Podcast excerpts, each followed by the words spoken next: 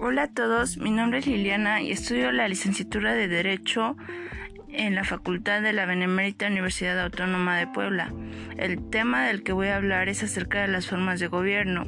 Estas se basan en sus leyes así como en su cultura. Cuando hablamos de formas de gobierno nos referimos a una configuración del ejercicio así como de la organización ideológica conforme a su estructura social.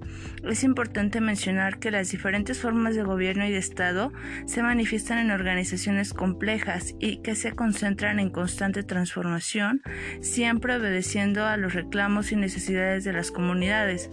Ahora bien, cuando hablamos de Estado designamos la organización política en su conjunto, mientras que la palabra gobierno la utilizamos para designar al conjunto de los poderes públicos, de los órganos a quienes atribuye el ejercicio de la soberanía.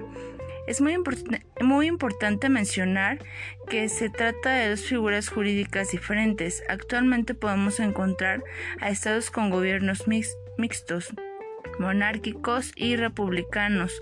Por mencionar el caso de Inglaterra y España, cuando observamos las diversas formas de gobierno es necesario tomar en cuenta en dónde se concentra la soberanía.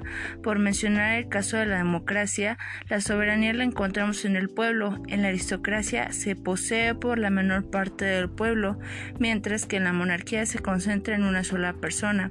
El surgimiento de las formas de gobierno se explica y atribuye en base a las competencias de dirección y de relación entre los órganos, así como la función de los partidos y de la oposición parlamentaria.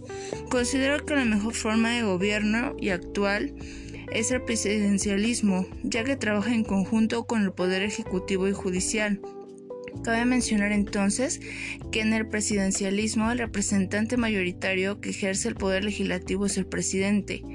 Mi argumento positivo en base a esta forma de gobierno se basa en que la división de poderes logra ejecutar la ley de forma más eficaz, designando las situaciones legales a cada poder según sus características.